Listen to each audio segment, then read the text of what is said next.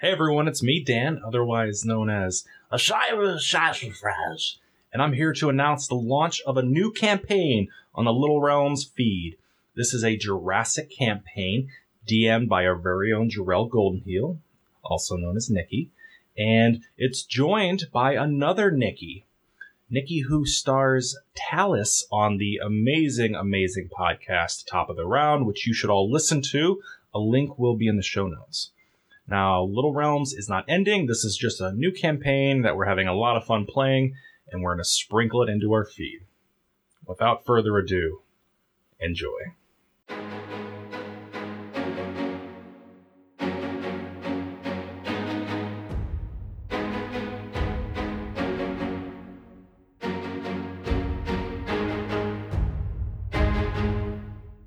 According to legend, magic and magical creatures used to be common, but the civilizations of that time are long gone, and the only evidence that remains of magic and the fantastical creatures of those days are some bone relics and stone ruins.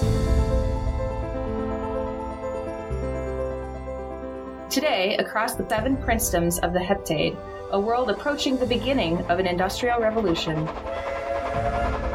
belief in magic has been broadly replaced by faith in science and invention. Some swear by it, others call it heresy, but many believe it to be an entertaining myth of a bygone age. The Eastern Palm Islands Company, or EPIC, is a trading business nearly as old as the Heptade. Currently headed by wealthy gnome eccentric Wally Willanek VII. Epic built its wealth on goods like spices and dyes, lumber and textiles, tea and coffee. A few years ago, they made a huge splash in the markets of the Heptade when they started selling magical trinkets. Some see it as proof that magic is real, since Epic has such a strong reputation as a legitimate brand. And others see it as an overinflated company pulling one over on people with snake oil and gunpowder tricks. So, heroes, let's meet you. Quinn Anya, you are in jail. you have been red flagged as extremely dangerous, so you are in an isolation cell. Uh, it is dark and damp and kind of chilly, and just big enough for you to sit with your legs a little bit bent up. You're not sure how long it's been, uh, except that based on the number of meals you remember them bringing you, it's been at least several days, and it feels like a million years. How's Quinn doing?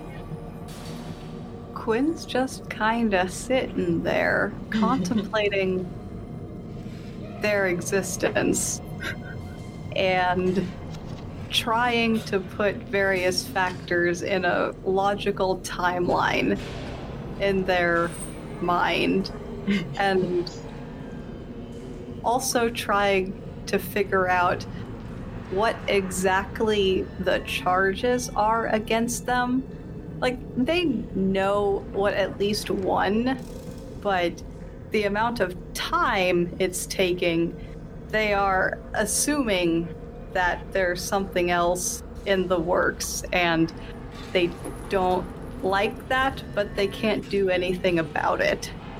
So they're just sitting there getting grimier and grimier by the day. Other than grimy, what does Quinn look like?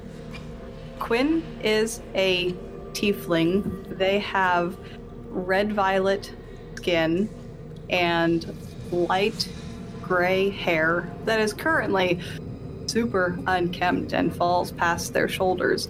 They also have like a double horn business going on where there's like two little horns that come out and curve back from the forehead. And then they have another set of horns that curve around behind their ears to their shoulders. And right now, they're dressed in the exact same undershirt and breeches and boots they were arrested in. And so, boy, howdy, does the cell smell. so, you're chilling in your cell. It's been a while since you've been fed. And so, you're kind of expecting it, and you hear boots coming down the hallway the door to your cell opens, blinds you for a second because there's like a tiny little window up high in the door, but it's pretty dark in there, a lot darker than it is in the hallway. Mhm. You feel two guards grab you roughly by your upper arms, Oi, on your feet. and you realize they don't have any food with them. They do have a bag, which they put over your head. And start dragging you out of the cell. Good. Uh, when the door is opened, Quinn automatically tries to put a hand up to their eyes to shade them, but then the hand is yanked back and the bag is put over the head, and Quinn willingly goes with them. They rough you up a little less when they kind of get the sense that you're going willingly, but they do cuff your hands behind your back. You're not sure where they're taking you. You feel them kind of leading you down a hallway, up some stairs. You're kind of walking around, and then you kind of feel in the air that you're outside. You can kind of hear the wind and, you know, voices and footsteps in the distance and kind of wheels clattering and that sort of thing. And they kind of push and shove and lift you into what feels like a carriage. Mm. Pick up your feet. Mm. Move. Mm. You're not gagged. you can talk if you'd like to. Oh, those are just the sounds they're making. Oh. Candace self gagged her character. You have no room to laugh about that. Did you want to talk or, or do anything during the carriage ride? It lasts about 15 minutes. Uh, if no one speaks to Quinn, Quinn does not say anything. No. They're kind of talking amongst themselves, but it's just kind of like idle chatter, gossip kinds of stuff. Okay. All right, the carriage stops with a bit of a jerk. And kind of same thing, they grab you by the arms, drag you out of the carriage. You're walking through across cobblestones or something like that, up some steps, through a door, around and around, up even more steps. And then a door opens. Oh, what's now? What, what, what's all this? This seems really unnecessary. The, the, this, they're a guest. Come, come now. and the bag is taken off your head, the cuffs are undone, and when you open your eyes, you're in this kind of small parlor.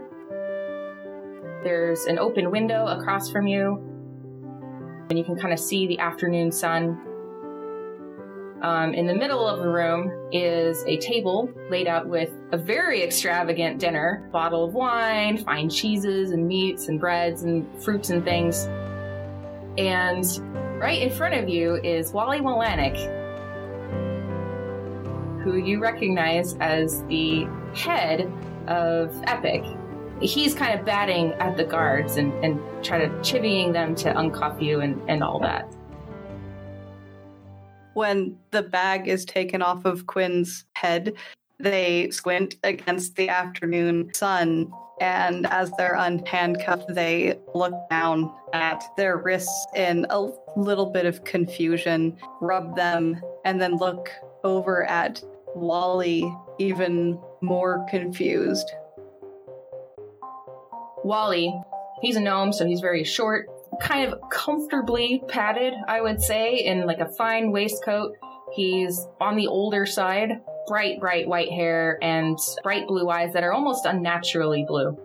And he's waving the guards around, kind of bossing them around a little bit. Oh, get now, get get them a basin of water. Uh, they- they're looking terrible here. Look, what is this mess? And he's kind of chivying you over to one of the chairs at this table. Please, please, Lieutenant. Or, well, It's not lieutenant anymore, is it? Uh, Mix Anya, please have a seat. They walk over and sit down and loop their tail through the back of the chair and looks to Mr. Willanek. One of the guards brings you a basin of water and kind of a cloth to clean up if you want to. Quinn takes the cloth from the basin and wipes down their face, wipes off their hands, and then wipes their hair back through the horns and arranges it through the horns so that it's slicked back and out of their way once more. As you're kind of getting yourself situated and cleaned up, Wally is pouring a kind of a generous glass of wine for both you and himself. And is starting to load down a plate. And as soon as you're done with the basin, he has the guards take it and sort of shoos them off, like, oh, off with you now. I, I can handle one scrawny tiefling on my own. Quinn is like six and a half feet tall. yeah, he's like he's like three feet tall. um, but but they leave and uh, you don't hear them walking away but they kind of head out the door and shut it behind them and you are left with the head of this extremely powerful company sitting at an extremely extravagant dinner setting and he's just kind of grinning like pleased at you with his sort of pearly little teeth Oh, please, please, uh, take anything you'd like. You look like you need a bite. Um, uh, thank you, Mr. Wallenick. Uh, I, I apologize if my silence has seemed rude in any sort of way. I. Oh, this must all seem very jarring to you, I'm sure. I'm, I'm sorry that those boys may have gotten a little rough, but under the circumstances, I suppose you can't really blame them, but I'm sure we can work it all out. Quinn shrugs. They're doing their job. are you serving yourself at all Quinn takes a polite sip of the wine and then starts eating the vegetables and potatoes and green things off of the plate at a polite rate of eating, even though the smell of food has made them very, very hungry. And their stomach growls really loudly. Well, I hate to disturb your dinner, although I suppose I've already created a bit of a disturbance in your day. Um, sorry about that, but I hope that it'll end up being quite a pleasant event for you. You've stirred up quite the ruckus, you know. That is what you could call what I did. Oh, yes. Well, the Heptade is calling it desertion, insubordination, aiding and abetting criminals, two charges of assaulting fellow officers, and civilian endangerment. Although they're having a bit of a fight, uh, the princedom you were in wants you for mortal heresy. It's causing quite a stir. Only two charges of assaulting fellow officers? There were at least five. Okay, five then.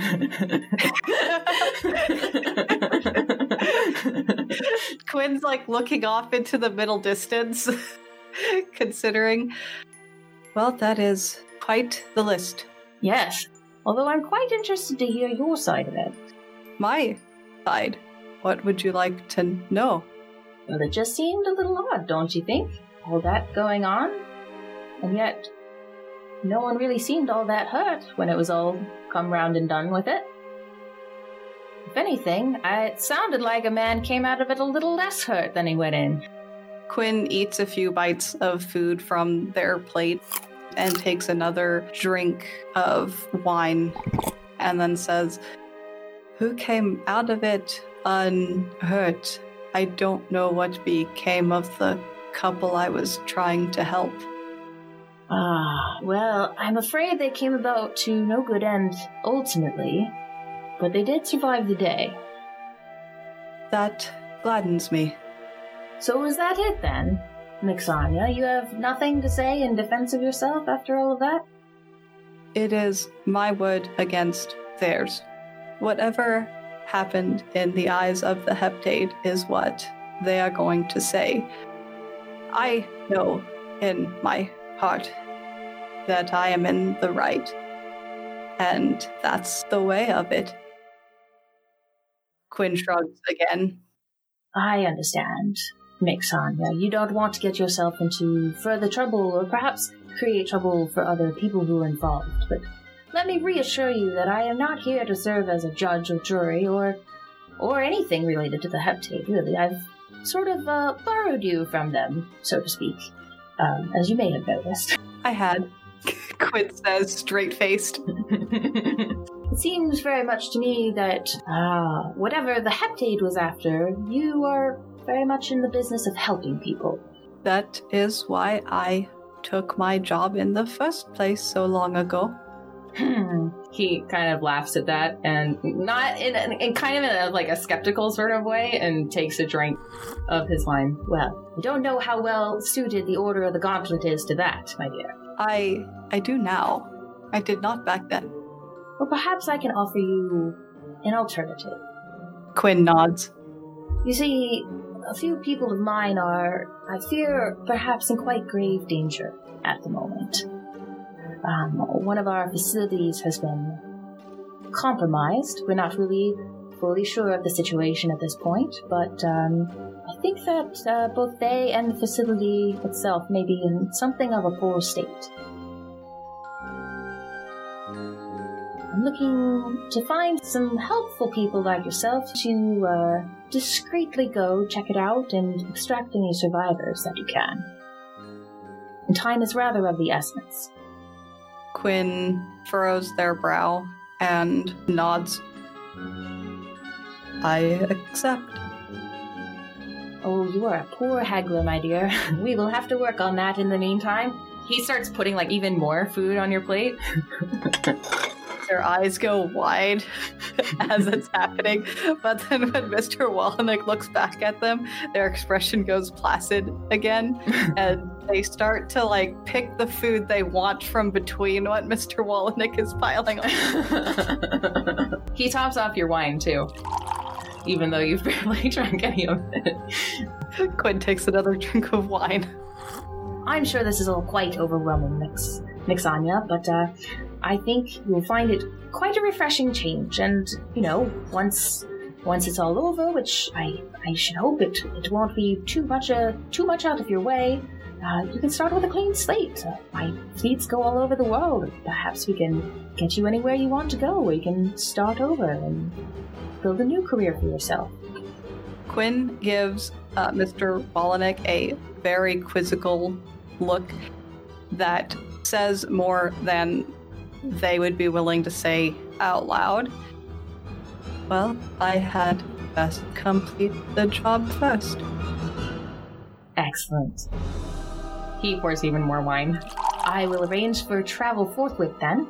Um, I can probably. Oof. We, we should probably get you a veil or head covering of some sort. You're recognizable now. he kind of like chucks you in the shoulder a little bit. Quinn is very awkward about it. And then, like half a beat later, elbow back, but it's way too late. Just kind of lands in the air. There's some life in there yet. Excellent. Well, I'll provide you with, with travel, certainly. I have an inn there that in Port Nara is where you'll be leaving from, where you can stay. Uh, I think about two weeks' time, I'll be able to assemble the team and uh, have you all meet me at 8 o'clock sharp at my offices, if that's all right. That can be done. Excellent. He kind of gives you another one of those pearly grins and then holds out his glass to you. Quinn clinks the glass. All right, Hargrave, you are in a small and kind of rinky dink upstairs office in the uh, difficult part of town. The windows are shuttered, and the sign on the outside of the triple bolted door reads Hargrave Wren, Private Detective. It is currently 2 in the morning. What are you doing in your office?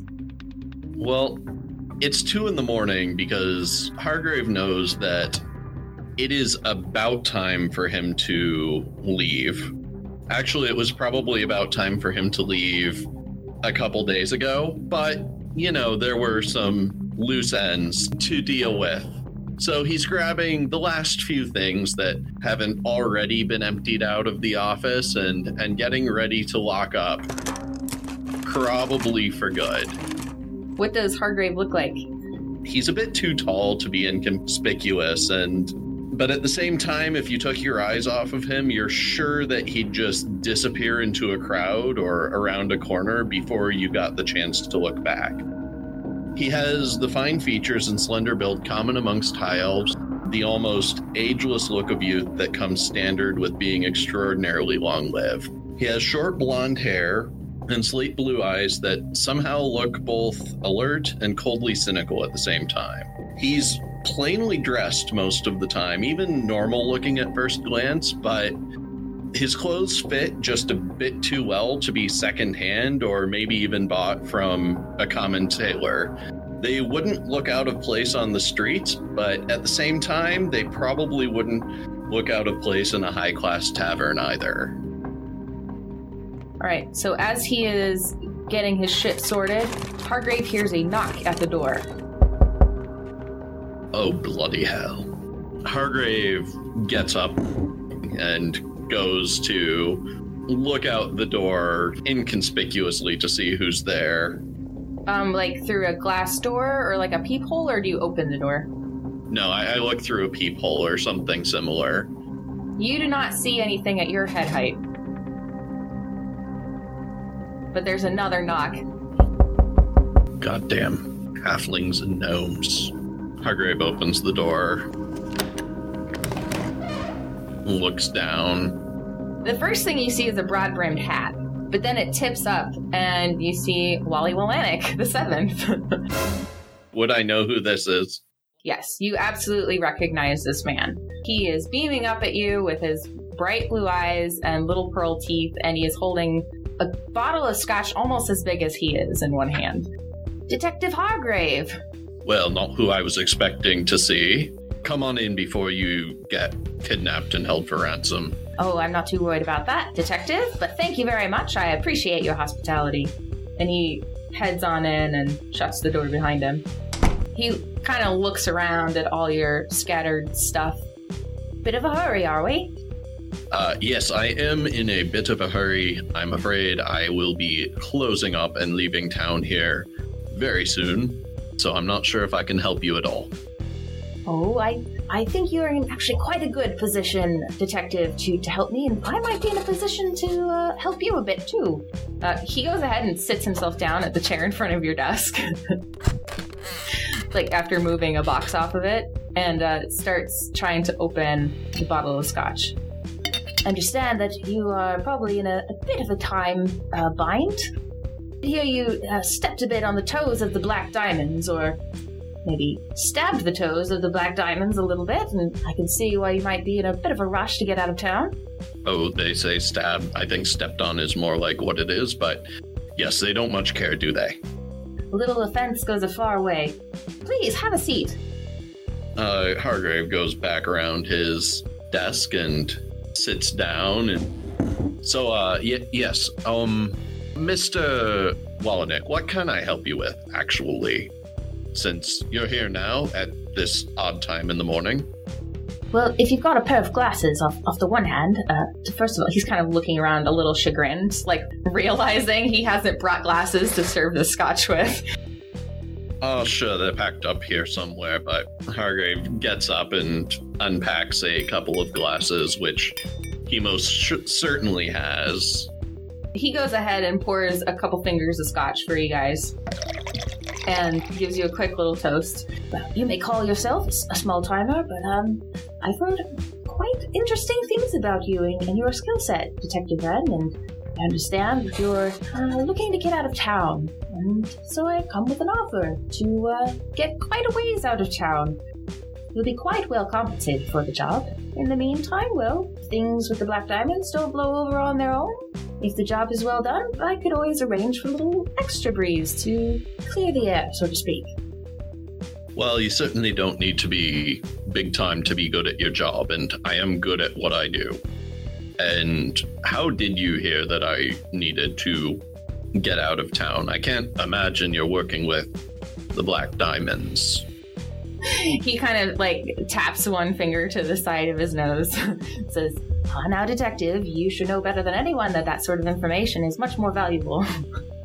Well, that's fine, I suppose. Um, Hargrave drinks down the glass.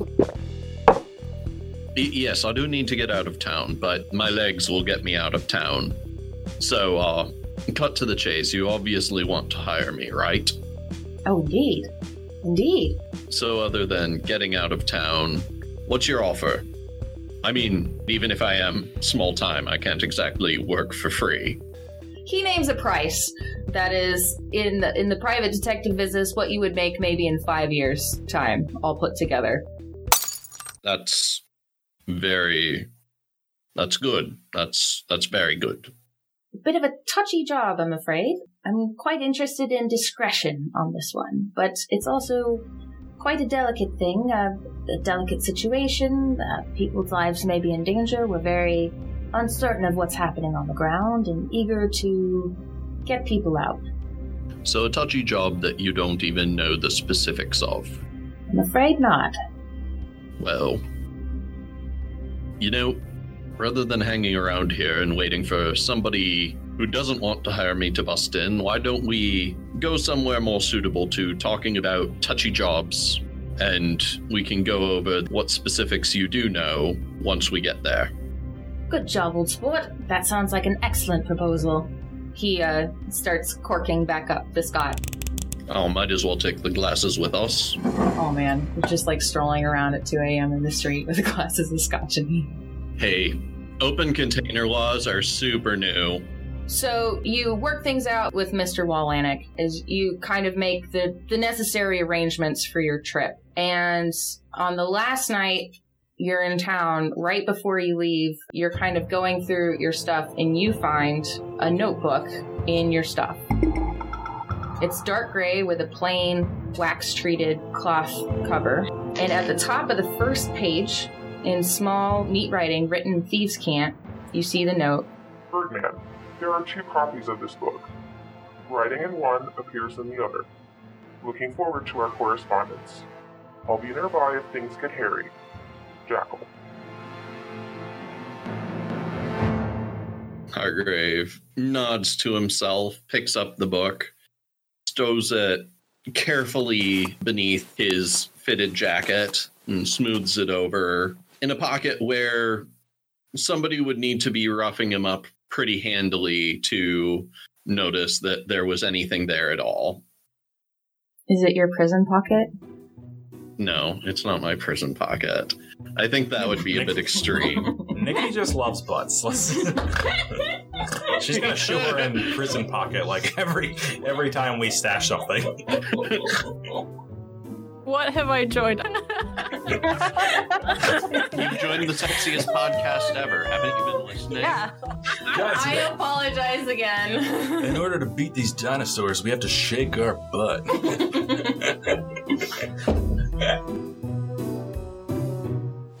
Thea Crane, you are at work.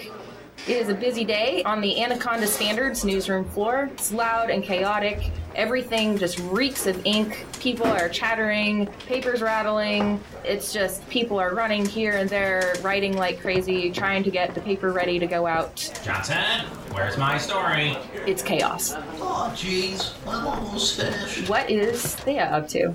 Okay. Um, so Thea is a slender human female that stands about five five. Uh, she has fair, heavily freckled skin, thoughtful blue-green eyes, and chin-length, feathery black.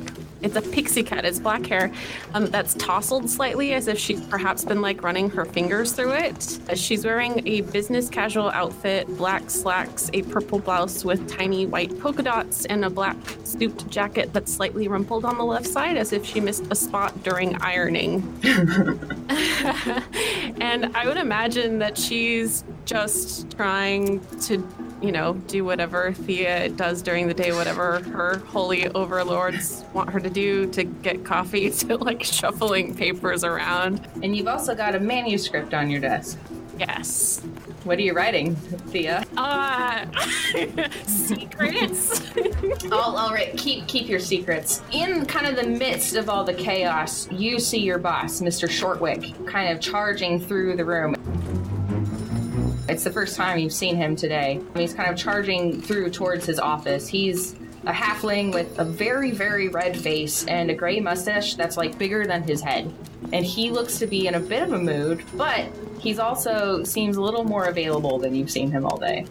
Mr. Shortwick. Not now, Crane! Amazing. But the project you had me doing. I haven't got time for it now.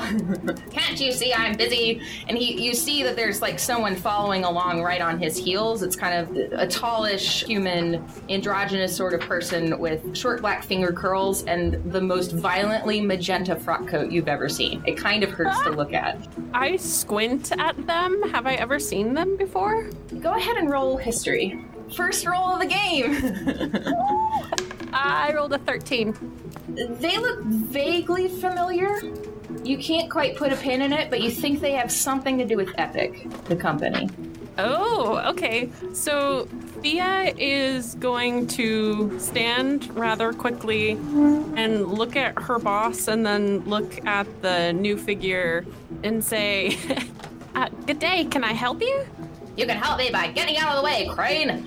I'm out of your way. She just like puts her hands up and walks to the side while keeping an eye on the magenta figure, although she's still squinting because it's hard to look at. But she is watching them very closely because she's curious.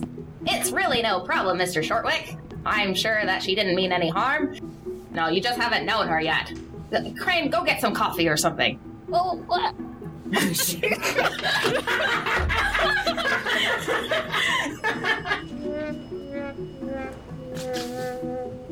She just looks between them, like eyes flipping back and forth, and then she's going to slowly back away, like the, you know, like the Simpsons, like slowly back away to go get coffee. Mm-hmm. As you're walking away, you hear the exchange.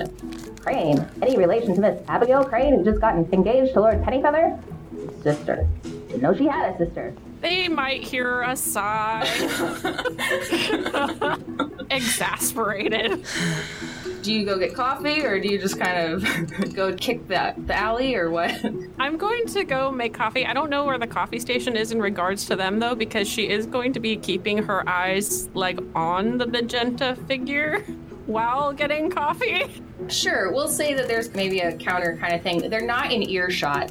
Uh, you kind of have a line of sight on them for a little while, and you see them kind of standing by the desk talking back and forth for a minute. But then you look down to pour the coffee, and when you look back up again, they're both gone. Presumably gone off to Mr. Shortwick's office. Okay. She is going to return to her desk with her coffee, black coffee, and just sort of sip at it while looking around. She's trying not to look overly interested, but she definitely is about where they're at currently. Do you look at your desk at all? yeah. Your manuscript is gone. So Thea is going to freeze and then put her coffee down and then start rummaging around her papers and looking in her wastebasket and kind of frantically looking around for her manuscript. Yep, it is gonzo. You have no idea where it is. You can't find it anywhere. Is anybody nearby? I mean, there's kind of people rushing around, yeah, just sort of in general. Uh, has anyone seen my manuscript? You what? The papers. The guy at the desk next, like, waves his hands around to, like, his desk, which is covered in papers. Never mind. What you talking about, Crane? He sounds like Mr. Short. like, he's Mr. Short Jr. We're all the same person. this is his son, Fako Shortwick. I love it. She's just gonna shake her head and continue looking for her manuscript. So she's gonna get up and go back to the coffee station just to make sure that she didn't leave it there, you know, absent-mindedly while she was staring at the magenta person, which is what I'm going to call them. And then she's going to turn and try and find where they went or where her manuscript went. So she's kind of like wandering around the office. You would know that if Shortwick had someone visiting for a private conversation, he would take them to his office, which is a closed area upstairs. Is there like a window in the door? No. okay, I'm still gonna go up there. Okay. Sounds good. okay. His secretary looks up quizzically as you walk up into the area outside of the office. Uh, Miss Crane, can I help you? I'm Thea Crane. I I I know you're Thea Crane. I'm right. Helga. We work Uh, together. Can I help you? Um, are they in a meeting? Yes. I need to ask the the boss a question. I'm missing something from my desk, and it's important. Um, I'm sorry, Miss Crane. Um, that sounds like a pickle, but um, Mr. Shortwick is very busy with a very important person, and I'm afraid that your things going missing is really not his problem. Oh, what? Why don't you get back to work, dear? All right. She's going to dejectively return to her desk. I kind of feel bad now. Your problems are not a concern.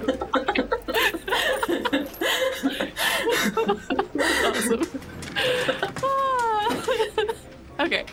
Okay, so you get through the rest of the workday. You don't see Shortwick for a while, and uh, after maybe an hour or two, you do see him kind of come back through the office with the magenta person. But by that time, someone is like, you know, yelling at you, like, I need this right here, I need that over there. So you can kind of just drop what you're doing if you want to, but you are very busy. So I am going to say that in between whatever she was doing for other people, she is going to try and like restart her research note very sadly. Poor girl. So, but when he shows up, she is going to rush over to him. As you're rushing off, he's kind of waving off the magenta person and sorry. Thank you, Patsworth. Apologies again. We'll get it all sorted out. No problem, Mr. Shortwick. I'm sure it'll be fine. It was just a misunderstanding. Beth? What is it, Crane? Where were you with the coffee? You never showed up. I thought you meant I was supposed to get coffee. He looks at you like you're crazy. What? What? What do I care if you've got coffee, girl? I'm sorry. Get get back to work. She turns to go back. I'm so sorry, Nikki. It's okay. I was just gonna say she's going to be ignoring as much actual work as she possibly can. And she's trying to like remember how she started her research notes because she is filled with sadness. So you get through the end of the day. It, it probably drags quite a lot. But even at the Anaconda standard, you do get to go home and sleep at night. Really? Yes. Close of business, the bell rings, and some people are staying late to work, but you're kind of dejectedly uh, wandering out. What what does Thea do in her off time? Do you have a favorite cafe or something that you go to? Do you just like go home to your flat? What what's kind of her post work modus operandi? Um, I think especially because she thinks that someone unintentionally or intentionally destroyed her manuscript and she's trying to restart it. She's kind of reading through her first notes that she's made and is walking to her favorite coffee shop just so she can have some alone time and clear her head and drink some caffeine and pretend she doesn't work at the Anaconda Standard. Oh, it's a bunch of snakes and vipers in there. It's a good name for it. All right, you're sitting here at this little kind of cafe IRA kind of deal. Um, what? Panda's the cat. He just walked in. Sorry, I'm very easily That's distracted. the name of your waiter. yes, your waiter, Panda.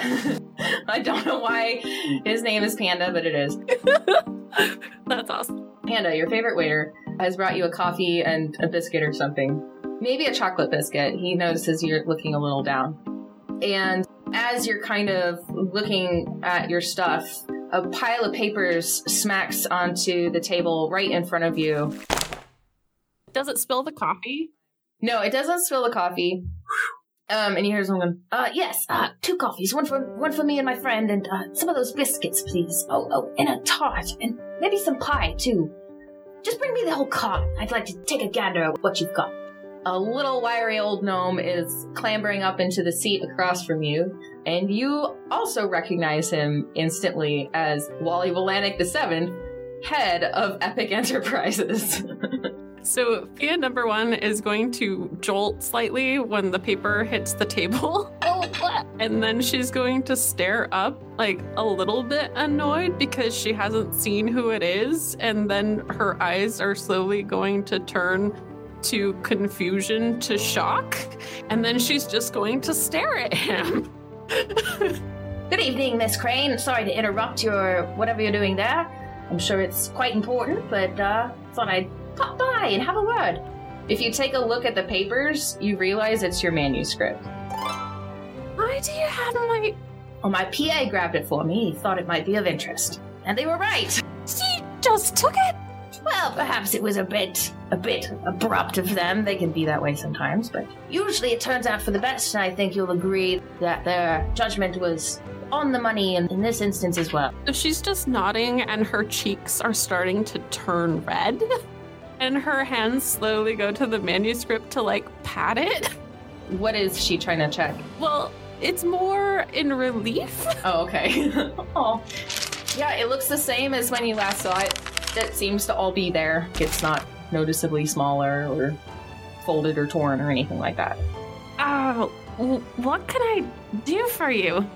I'm so glad you asked. Yeah. I'm in a bit of a pickle, my dear.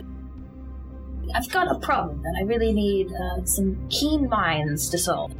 And, uh, I've detailed someone who can tease apart trends, figure out non obvious things, and with the guts to, to look into things that other people might be afraid of. Someone who trusts her instincts and not just what she's told. And, um, I can see that you're clearly.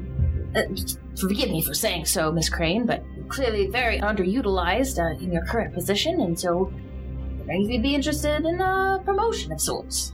So as he- he's talking, she's slowly dragging the manuscript towards herself so that it's sitting in front of her. And then she's nodding and slowly sips her coffee and blinks at him. What exactly do you mean? Well, you see, I've uh, had a bit of an incident uh, at one of my research facilities, and uh, we have reason to believe it's been compromised, and we fear that our people there and the facility itself may be in a bit of a poorly state. And I think, in my perusal of your of your work here, I, I think it uh, might be a topic of interest to you. I assume that you're familiar with Epic and uh, the things that we do. Is this about. lowers her voice. Magic. Yes, Where do I sign up? He grins at you. Big pearly teeth. Just at that moment, your coffees show up.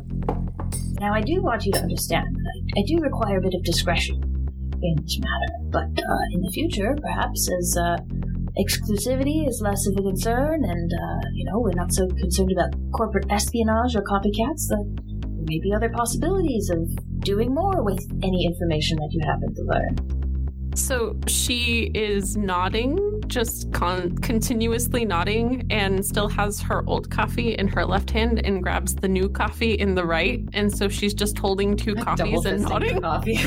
yep. Excellent. Yes, I well, I he he almost seems like taken aback at like how easily you've agreed. like he thought he would need to sell you a little more on it, and then he says, well, I think this will be quite the lucrative partnership. Bit of an expert at finding diamonds in the rough, my dear, and I think your skill set will take you a long way in this. I'm getting paid? Oh, yes, indeed, of course. I wouldn't send you on a job without paying you. and he names to you the same figure that he gave Hargrave. I'm guessing it's quite a bit larger than what she makes now. Yes, yes. Okay, she's just still pink faced, nodding, just in shock about this whole thing. and trying to take it in and agreeing to it very readily. Oh, excellent. If you can meet me in Port Nara, that's where you'll be heading out from, 8 a.m. sharp next Tuesday. I can put you up in the meantime, arrange for travel expenses. No worries about any of that. All right. Have some coffee, dear. You, you seem a little a little dumbstruck. I have two. well, cheers then. and he like reaches out his little espresso and like tinks it against yours and takes a sip. She like holds both her coffee cups out to do them. He obligingly tinks both your cups.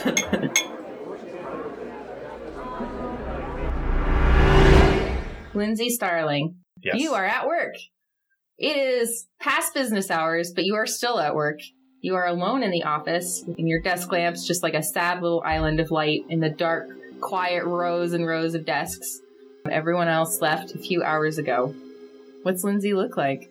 Hunched at his little desk here.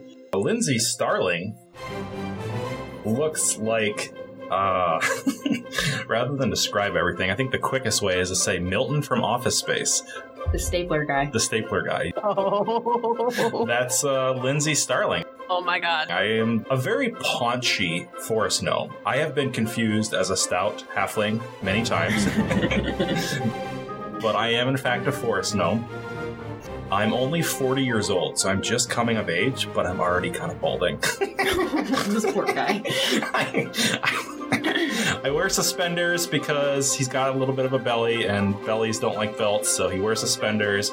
Got these vintage Buster Browns. Because we're in a fantasy world, instead of a plastic pocket protector, it's a leather pocket Oh protector. my god. Perfect. and that's uh, Lindsay Starling. Has he got like the big glasses that kind of blow up his eyes? Oh, he has bad cataracts, so it's like those huge, like soda pop, soda pop, ah, word bubble, Coke, Coke bottle Coke bottle glasses. There we go. Thank you for the save. Perfect.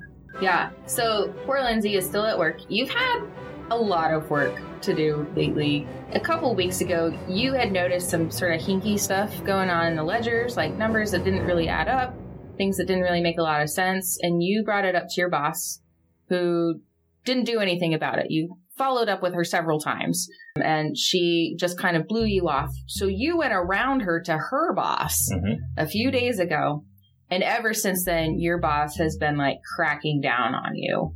You are pretty sure she knew you had somewhere else that you wanted to be tonight. But then five minutes before end of day, she came by and said that the reports that you turned in this morning never made it to her desk. And she made you start over from the beginning.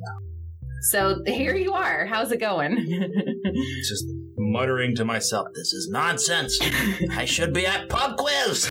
my team name is Let's Get Quizzical. oh my god, I knew you were writing quips down on your little note cards. So I'm really Lindsay Starling is just really pissed off because Let's Get Quizzical is just like the number one pub quiz team in town. So the fact that I had to miss out when I'm kind of the ringer of the team, ooh, that that chaps my hide. But I am a by the book person. I would never ever duck out of work early. So Lindsay is typing away as fast as they can, hoping they can finish their work and still make the last part of pub quiz. Go, Lindsay, go. Come on, come on. My fantasy computer is lagging. You gotta write everything by hand. Ah, Sorry, shit. I have uh, You do have an abacus. I have an abacus, and I also have one of those little uh, those little wrist wrist uh, oh, for people who have carpal tunnel. Those wrist Oh things. like a little wrist brace. I have a wrist brace on both of my wrists. Ah, my carpal tunnel. See, I felt I did all this office torture on Thea. I feel like you're doing it to yourself. I don't even have to do anything. all right, so you are just like cranking away, trying to get all this shit done so you can get to pub quiz, and you hear the door behind you creak open, and footsteps coming down the aisle. you, kind of tapping, tapping along. I quickly move my screensaver on my abacus so the screensaver on your abacus. you just got like a colorful piece of cloth draped over it or something. gotta, gotta hide it from. That's a very sexy screensaver, and I have to make sure no one sees it. I'm dying. Oh god. Okay. All right. Uh, do you turn around or are you just like futzing around with shit at your desk? Uh, who- who's there? No need to worry, Mr. Starling. We all know this person because this person's famous, correct? He's your boss. Oh, I thought Your you. boss's boss's boss's boss. Sorry, I thought you were doing Wally. Oh, it is Wally.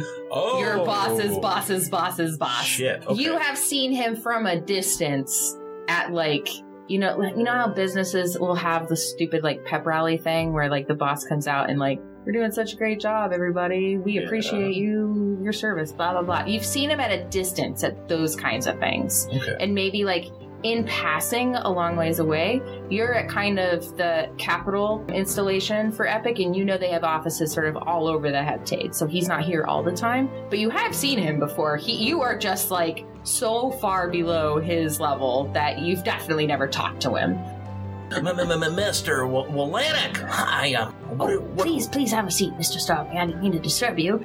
I clear up the Mountain Brew cans from my neighbor's seat, and uh, here, have a seat. and I try to tidy up my desk too, which is just covered in Mountain Brew. I'm dying. Okay. Mountain Brew, which is, of course, the, the bottled and extremely caffeinated, maybe with a little cocaine coffee that you can get from the kiosk down the street. My, my eyes are completely dilated. You decide. It's that time of the century, right? I- I'm pretty sure everyone was doing like cocaine and opium back then. Anyway, So, oh, please, please, oh, do calm down, Mr. Starling. You're not in trouble at all. I should come by to thank you. You've saved us quite a pretty penny. Done quite some heroic work with your recent catching of those those errors. you know he's talking about this thing that kind of got you in trouble with your boss. Sir, I, wa- I, I wasn't aware that it, it made word to you. I, I certainly hoped. There were so many irregularities with the accounting, just tons and tons of money being divested. I was worried they were going to cover it up. Yes, indeed. It would have been a, a terrible, terrible crisis if, if something like that had happened. But luckily, we had you manning manning the guard and keeping us protected from such terrible cock-ups. Um, oh, excuse my language. Uh, but Sir, there's no swearing here. my apologies, Mr. Starling. I didn't mean to disturb you. Just call out your boss for swearing. I follow the book, okay? This is character is not Cyrus Sassraz. This character follows the. I know. I just think it's funny. he he takes a seat in in your pal's chair and kind of pats you on the arm. yes, I'm very proud of the work that you've done, and um, He kind of he starts to comment and then kind of glances over and sees the the one decoration you have at your desk other than your smutty abacus cover. um, I, I- approved it with HR. I promise you. he's not looking at that. Good. Thank God. I think he like flung it under the desk in a panic as he was walking up. So he's Um, looking at a poster that you want me to describe? yes. Okay. Oh, I see you've got an eye for great tits, too. These are birds, by the way. there's, a, there's a bird called Great Tits. uh, well, Lindsay Starling is a huge bird fanatic. There, with the exception of that one saucy abacus screensaver, everything else is just bird paraphernalia everywhere. I have got posters of birds. I have little uh, Funko plushies of birds. I've got just birds everywhere. It's quite a remarkable piece. The uh, elder Miss Crane is quite a talented artist. Do you do you go out on uh, uh, birding trips often, Mr. Starling? As much as I can, but sir, I promise you, I'm doing 12 hours uh, a day, 60 hours a week. I'm put my nose to the grindstone. I'm a Oh no company no man. no! Uh, d- don't don't you worry, Mister Mister Starling. I He kind of laughs and like I can see that you're, you're here quite late, actually. You don't want to burn down the candle too quickly, young man. I burn that candle at both ends, sir. Well, that's the spirit. Actually, may have prevaricated just a little. I didn't just come to thank you, Mr. Starling. You see, Epic is in a little bit of a pickle. Uh, I find myself in, in need of, of some skilled help in a very delicate matter. I really need someone like you, uh, someone with sharp eyes, um, who notice small details and do the right thing even when it's hard and you might come up with resistance. You see, we were having some trouble at one of our sourcing sites in the Magic Division. Very important research and development facility, and I'm afraid that there's some suspicion that there may be sabotage involved. Mr. Wallenick, the only magic I believe in is the magic of compound interest. What, what could I possibly do with a magic division? He kind of stares at you for a long minute, like sort of fixedly. He's like, Dear boy. yes, of course. Well, in any case, what I'm trying to say is this little mission is of great importance to me and to the company, and uh, we're sending in some external consultants to deal with the situation, to, you know, sort of handle things and help out the people who are there, but um, it give me peace of mind to know someone was going along who really understood our company's values, you know. I think there's a lot of temptation for potential corporate spies. Ah, it's, you know, quite a sensitive matter. So I really need eyes and ears on the ground that I can trust to stay focused on the important tasks not get sidetracked or tempted by other things going on. Someone who can, you know, really represent the values of our company in this matter. And I think you have really demonstrated, Mr. Starling, how well you have an eye for these things and really exemplify the values of Epic. Lindsay Starling is just beaming. Like their leg is pounding. It's like they just won the lottery. Like they are a company man through and through, and their boss just singled them out. Mr. Wallenick, I, I mean, I've, I've memorized the handbook my first week here. I am a company man. I, I'm the guy.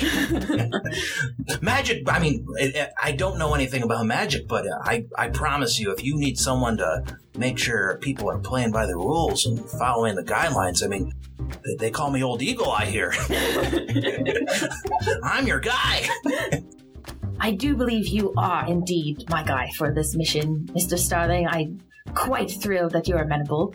Um, I will arrange for travel if, if you think you could be ready next week. Um, the a ship will be leaving from Port Nara, which don't know if you've had occasion to to travel there, but they have quite a few nice birds too. You know, he kind of elbows you. and I laugh way too hard. I have not.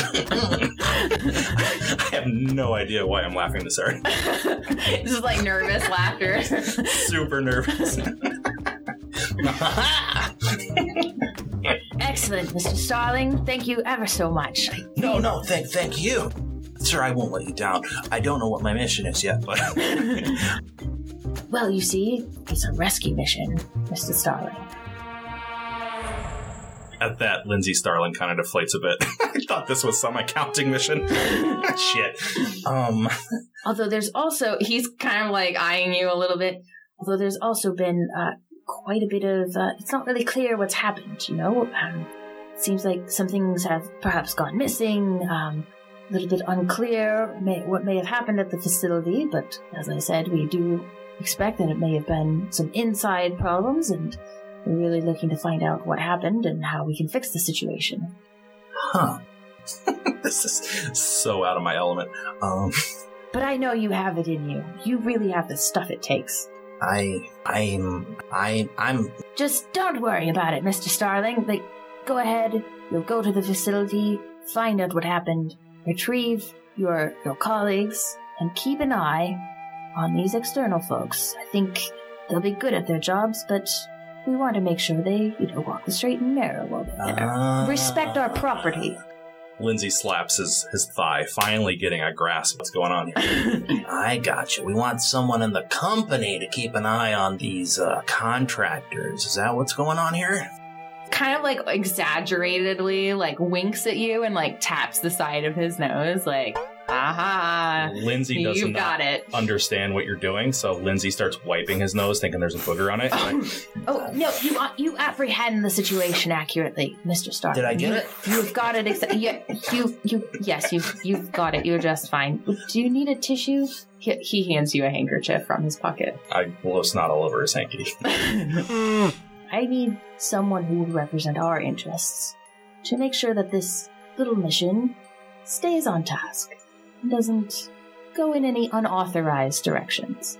I will follow company procedure. Excellent. And um, am I getting paid overtime for this? Like, yes, absolutely, Okay. Mr. Starling. This is something of a promotion. At that, I get up, bowing to this man. Thank you, sir. Thank you. No, thank you, Mr. Starling. I will get you the appropriate documents right away. and Mr. Wally, Wally World, Wally Neck, Wallanic, Wallanic, Mr. Starling. about that uh financial uh discrepancies All I being encountered. handled. All being handled. You really But- saved our tushes. Well, my boss seemed she was angry at me for reporting this. I Wally kind of looks at you for a second and he says, Yes, we think she may have been in on it. We are handling that as well. very well, sir. I'm your man. Good man. He gives you like a brisk clap on the shoulder. I knew I could count on you. Uh, s- sir, can I ask one favor, please? I know you just promoted me, but What is it, dear boy? yeah, since you're my new boss, can I leave work early to go to my pub quiz? He kind of stares at you for a second, then he says, Yes, well, I suppose you are going on a trip soon, and you may not have a chance to do that in a while, so yes, I'm sure somebody else can handle it. Thank you, sir. Thank you. He's already out the door running to his pub quiz.